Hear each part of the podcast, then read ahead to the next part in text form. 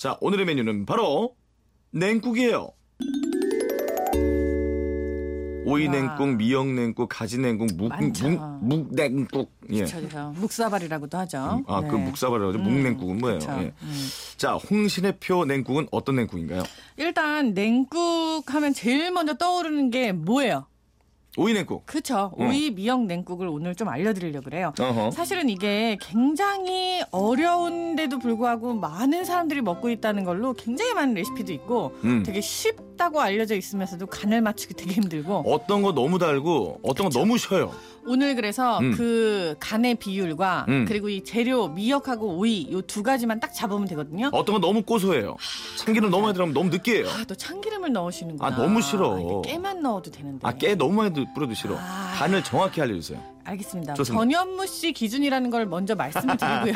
오늘의 간은 네. 항상 제 여기 오기 전에는 간을 약간 레시피를 수정을 해요. 전현무 씨 기준으로. 약간 초딩 입맛으로 좀 버전업을 해서. 약간. 네. 자, 냉국 어떻게 하냐? 일단 오이를 채를 썰어요. 오이는요 그냥 소금으로 문질러 씻으셔도 되고 손으로 빡빡 씻어도 되고 한 다음에 채를 창창창창 이렇게 썰죠. 이게 채 써는 칼 써도 되는 거죠? 그렇게 하셔도 돼요. 어. 네, 채칼 쓰셔도 되고 편하게. 네. 자, 그 다음에 이 오이를 생으로 그냥 담그셔도 좋지만 제가 하는 방법은요 오이를 샤워를 시켜요. 어. 뭘로 하냐? 끓는 소금물로. 이게 물 1리터면은 소금을 한 반 컵 생각보다 많이 넣어요. 어. 반컵 정도 넣은 다음에 이걸 끓여서 요 끓는 물을 떠다가 오이 채 썬 거를 이렇게 채반에 받치고 뜨거운 상태에서? 뜨거운 물을 어. 그냥 갖다 부어요. 오. 이게 이제 통과시키는 거예요. 아하. 이렇게 하면은 오이가 약간 겉에만 조금 익고 안에 수분을 딱 가두잖아요. 어허. 이 상태에서 이 오이를 얼른 찬물로 씻어줘요. 찬물로. 어 이렇게 샥 씻으면은 어. 이게 오이 자체가 아삭한 맛이 두 배, 세 배가 증가가 되거든요. 음. 요 상태에서 오이는 놔두시고 그 다음에 미역 가야 되겠죠. 미역 가야죠. 미역을 이제 잘 불리신 다음에 얘를 갖다가 칼로 그냥 또각또각 썰어주세요. 자, 얇게. 미역을 미역을 어느 정도 크기로? 그냥 사실은 미역은 어머 음. 이거 채 썬다 정도로 썰어 놓으시면 나중에 먹기가 편해요. 그런 거예요? 냉국에서는 이렇게 후루룩 들어가야 되니까 어. 안 그러면 굉장히 크니까. 자, 근데 두 번째 주의하실 점. 음. 어허. 미역 오이 냉국의 포인트는 미역의 간을 따로 하시는 거예요. 미역 간. 네, 안 그러면은 미역이 살짝 비린 맛이 나요. 그렇죠. 그래, 안, 그때 데치셔도 상관없지만 데치는 게 조금 번거로우니까. 자, 미역을요 국간장 한 숟가락에다가 다진 마늘 반 숟가락으로 미리 간을 쪼목쪼목 쪼목쪼목 묻혀주시는 거예요. 네. 이렇게 묻혀놓고 그 다음에 멸치 다시마 육수 없으시면 그냥 생수 1리터예요. 생수 1리터. 거기다가 식초 다섯 숟가락 팍 식초. 떠서 넣으시고 물 1리터에 식초 다섯. 그렇죠. 그 다음에 설탕 네 숟가락 푹 떠서 넣으시고 좋아요. 그리고 소금을 반 스푼을 넣어갖고 얘를 잘 섞어주시는 거예요. 어허. 이걸 잘 녹여요. 이렇게 간이 된 국물에다가 우리 응. 미리 한 번 샤워시켜놨던 아삭한 오이하고 그리고 미역을 넣고 응. 그 위에다가 우리 무디 좋아하는 청양고추 청양고추. 청양고추 여기 동그랗게 말고 이거 약간 다지듯이 썰어서 위에다 올려주시는 게 좋아요. 좋은 생각이에요. 딱 올리고 그 다음에 통깨 음. 갈지 말고 샥 뿌려가지고 마무리하면 음. 요게 끝이에요. 저는 무슨 강병철과 삼택인 줄 알았네. 그뭐 하는 거야? 아 정말. 통깨 뿌리는 거. 아 통깨 뿌리는 거예요? 그쵸 그쵸. 예. 아 그렇게 하면 되는군요. 네. 그러면 이제 이 맛은 음. 뭐 여러분들 뭐 취향이 다 다르시겠지만은 음. 어느 정도 이게 약- 약간 시큼한 느낌이 있는 거예요, 뭐예요? 새콤달콤. 근데 이 새콤달콤. 새콤한 맛이 많이 두드러지지 않아요. 왜냐면 전현무 씨 신 것도 싫어해가지고 너무 심한 뭐 거. 완전 새콤하지는 않고 그냥 어. 살짝 시큼한데 단맛이 쫙 들어오면서 음. 통깨 사실 사실 이래요. 처음에 딱 마주 대하면은 고소한 향이 싹 올라오면서 그렇죠. 이게 처음에 고소한 통깨 향을 맡고서는 입에 딱 넣으면은 살짝 새콤했다가 단맛으로 마무리를 하는데 오이를 씹으면은 아삭 하고 음. 미역이 쫄깃쫄깃한 그 맛이 살아있는 게 특징이죠. 그 오이의 사각한 식감도 살릴 수 있다는 거죠. 그럼요. 이게- 그러려고 아까 끓는 물에. 그렇죠. 어. 이게 오이가 이게 오이를 넣어서 데치면 안 돼요. 이렇게 어. 하면 그냥 오이가 익어버려 갖고 어, 오이 맛없어. 특유의 그 익은 냄새가 나면은 어. 또 냉국은 안 돼요. 그래서 샤워를 시키는 거예요. 음. 마파두부처럼 왜 음. 두부 이렇게 한번 샤워 시켜서 하잖아요. 어허. 그렇게 한번 싹 겉에만 익혀주면은 엄청 오이가 그냥 빠드득 빠드득해요. 그냥 어. 착착착 이런 소리가 나요. 어, 알겠습니다. 자, 일단 말이죠. 제일 질문이 많은 건 네. 변진영 씨, 최수목 씨 외 많은 분들이 음. 오이의 비린내, 아, 오이 그리고 미역 비린내. 음. 오이든 미역이든 얘네들이 음. 각자의 냄새가 있지 않습니까? 그렇죠. 자 일단 오이 비린내 한번 잡아볼까요? 자, 오이 비린내 말씀하신 분 저랑 똑같으신 것 같아요. 저도 어허. 생오이를 그다지 선호하지 않는 게 이 비린내 때문인데 껍질 쪽에 또. 아유. 그래서 어. 제가 끓는 물을 끓는 소금물을 한번 샤워를 시킨 다음에 찬물에 담근 거예요. 어허. 질감은 살리고 겉을 갖다가 싹 익혀버리면 그 특유의 비린내가 없어져요. 미역 마찬가지로 미리 국간장하고 마늘에다 마늘 이렇게 가- 간을 해놓잖아요. 어. 요 상태에서 냉국에 넣으면은 이 미역 특유의 비린내가 없어져요. 정말로 이렇게 하시면 돼요.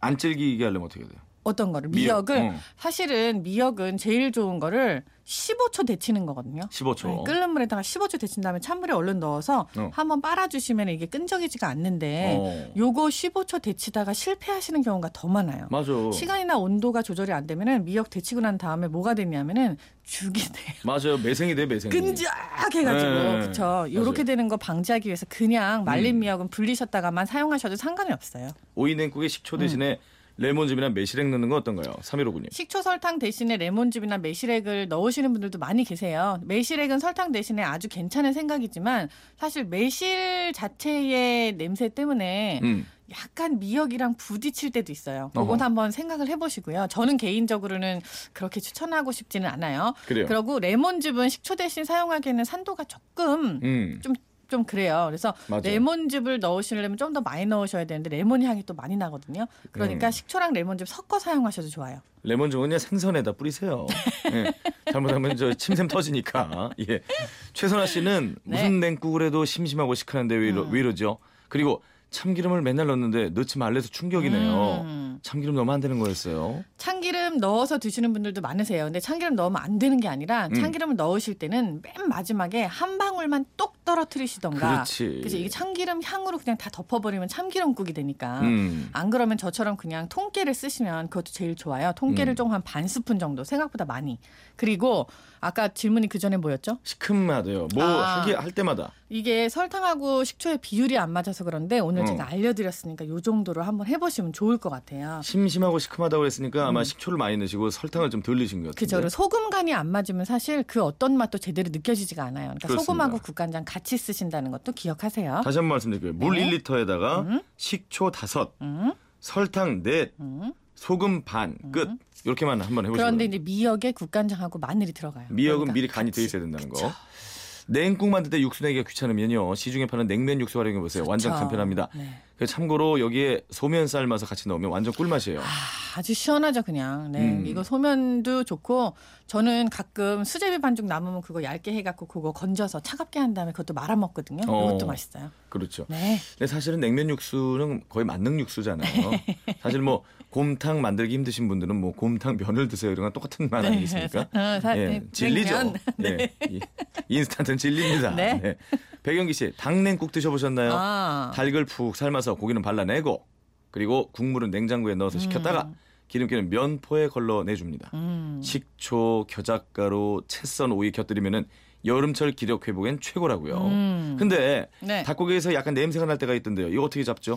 자, 일단 요거의 이름은 우리 집에서는 초계탕으로 부르는 이북 음식이죠. 이게 초계탕이죠. 그렇죠, 그렇죠. 이제 어. 닭냉국이라고 하는데 요거 닭 냄새 잡을 때는 닭을 삶을 때부터 채소 향신 채소 같이 넣으세요. 뭐 양파, 팥뿌리, 마늘 이런 거 생강 같이 넣고 삶으시고 음. 그리고 거기에다가 청주를 한 컵을 넣어서 같이 삶으시면은 음. 알코올은 날아가면서 이 국물 자체가 굉장히 깊고 맛있어져요. 오. 그리고 닭을 삶으실 때 간장으로 간을 미리 해서 삶으셔도 돼요. 그렇게 하면 훨씬 비린내가 안 나고 음. 식은 다음에도 뭐 질도 좋고 육질도 좋고 냄새도 훨씬 더 깊은 맛이 나고 해서 좋으실 거예요. 어허. 제가 할 때는 이렇게 하거든요. 그래요? 그 다음에 닭 냉국 할 때 초계탕 할 때 닭에다 미리 간장으로 양념을 해요. 음. 기름을 안 쓰고 그렇게 음. 해갖고 위에 얹으면 굉장히 맛있어요. 어쨌든 냄새 잡으려면 미리 이제 향신채소를 넣고 삶아라. 채소와 청주. 청주를 한 숟갈 정도 넣고 음. 일단 광고 듣고 올게요.